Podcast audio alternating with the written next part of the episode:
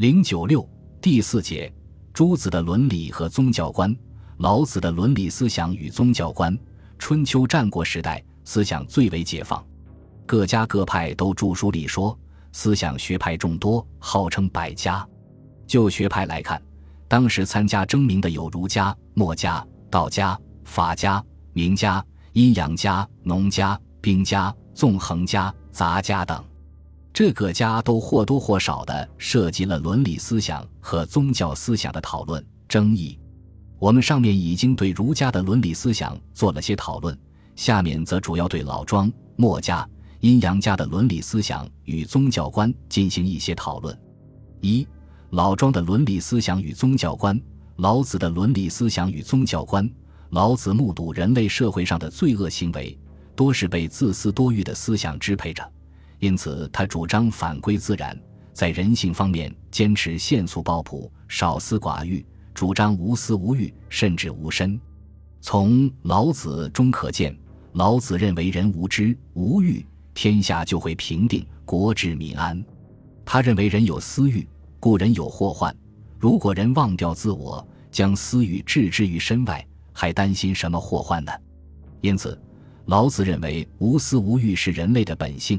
而自私自利是人性反常的现象，而自私自利是私有社会的特征，而仁、义、孝、慈、忠、信、礼等伦理观念都是私有制产生之后的产物。因此，人类的理想社会是返璞归真，回到邻国相望、鸡犬之声相闻、民至老死不相往来的原始公社的社会中，决胜气质，绝人弃义。把仁义礼智忠孝等道德观念和大伟大道大乱这一根藤上的两个瓜一同抛弃，便可回到天下为公的大道社会。老子第十八章说：“大道废，有仁义；智慧出，有大伟；六亲不和，有孝慈；国家混乱，有忠臣。”第三十八章说：“夫礼者，忠信之薄而乱之首。”第十九章说：“决胜气质。”民利百倍，绝人弃义，民复孝慈。从上可见，老子看到人类社会及其伦理道德的病症和病因，但他所开的病方却是不对的，因为历史不可能开倒车，不可能从文明再复归到野蛮。在宗教观方面，老子创造了一个超越客观世界的虚无本体，他命名为道。他认为这道是在商代创造的上帝。周人创造的天神等神权观念之上，它不仅早于上帝，而且早于天地。有物混成，先天地生，寂兮寥兮，独立而不改，周行而不殆，可以为天下母。吾不知其名，自之曰道。强为之名曰大。道冲而用之，或不盈。渊兮似万物之宗。吾不知谁之子，象帝之先。道生一，一生二，二生三，三生万物。倒是老子一书中的主旨，他早于上帝、天地，而且是万物之宗，是万物的本源。老子把道分为常道和非常道，常道不可道，而非常道则可道。同样，他把名也分为两类，一类是常名，另一类是非常名。常名不可名，而非常名则可名。他说：“道可道，非常道。”名可名，非常名。无名，天地之始；有名，万物之母。所谓的常道、常名是抽象的，一般的道和名，也就是抽象的规律和名词，不是具体的、特殊的规律和名词。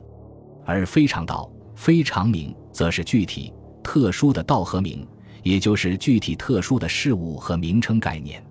他认为，非常道是由常道产生的。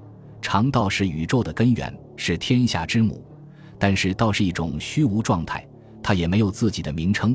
天下万物生于有，有生于无，无名万物之始，有名万物之母。老子的道高居于天地之神之上，亦高居于人间之王之上，故道大，天大，地大，人亦大。域中有四大，而人居其一焉。人法地，地法天，天法道。道法自然，老子的道创造了一个在天地人之上的自然之上神。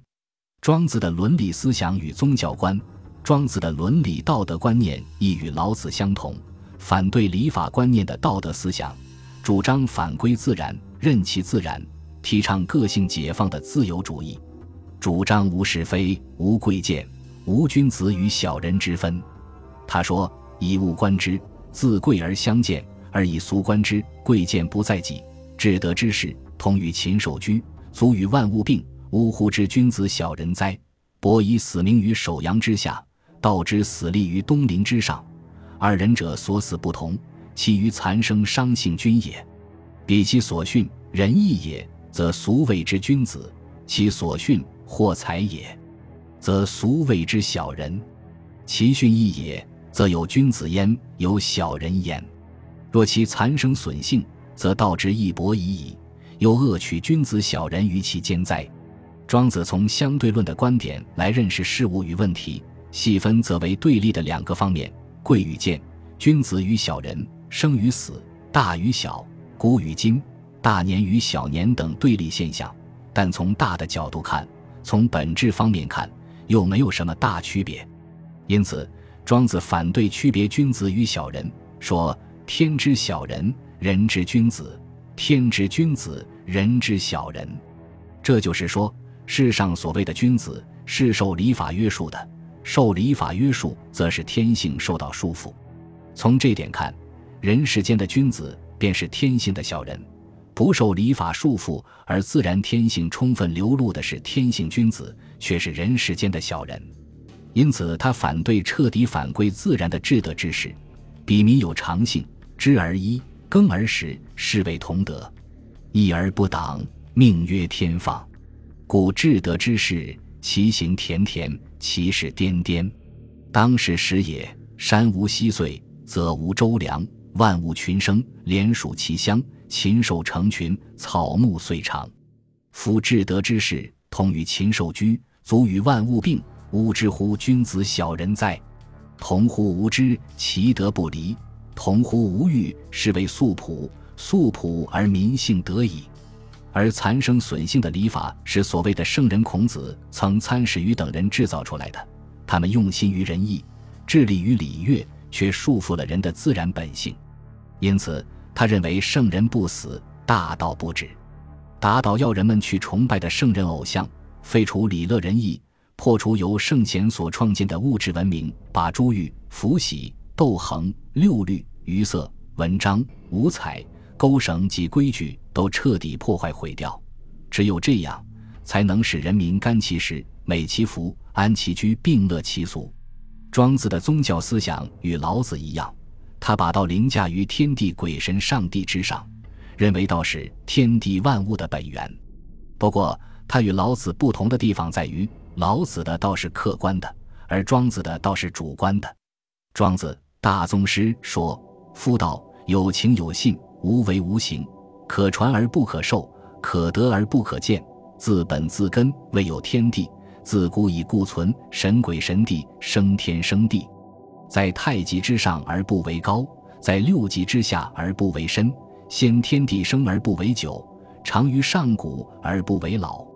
昔为是得之，以切天地；夫羲是得之，以息气木；北斗得之，终古不特；日月得之，终古不息。庄子所说的道是宇宙的本源，它无为无形，莫知其所始，莫知其所终，但它又是无处不在，无时不在，未有天地，自古以固存。